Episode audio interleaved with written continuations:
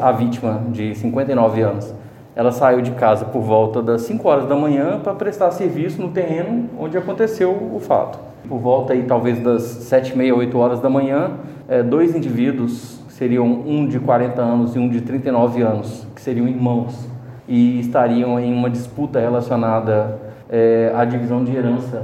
que englobaria esse local dos fatos, eles teriam chegado e não se sabe qual o motivo, é, após algum tipo de discussão, algum tipo de desentendimento, efetuaram alguns golpes com um instrumento que não, não foi localizado no local, seria um facão ou algum tipo de ferramenta que seria utilizada na zona rural, e desferido diversos golpes contra a cabeça da vítima, que caiu ao solo é, e quando foi encontrada por volta das 9 horas pela guarnição já se encontrava sem vida.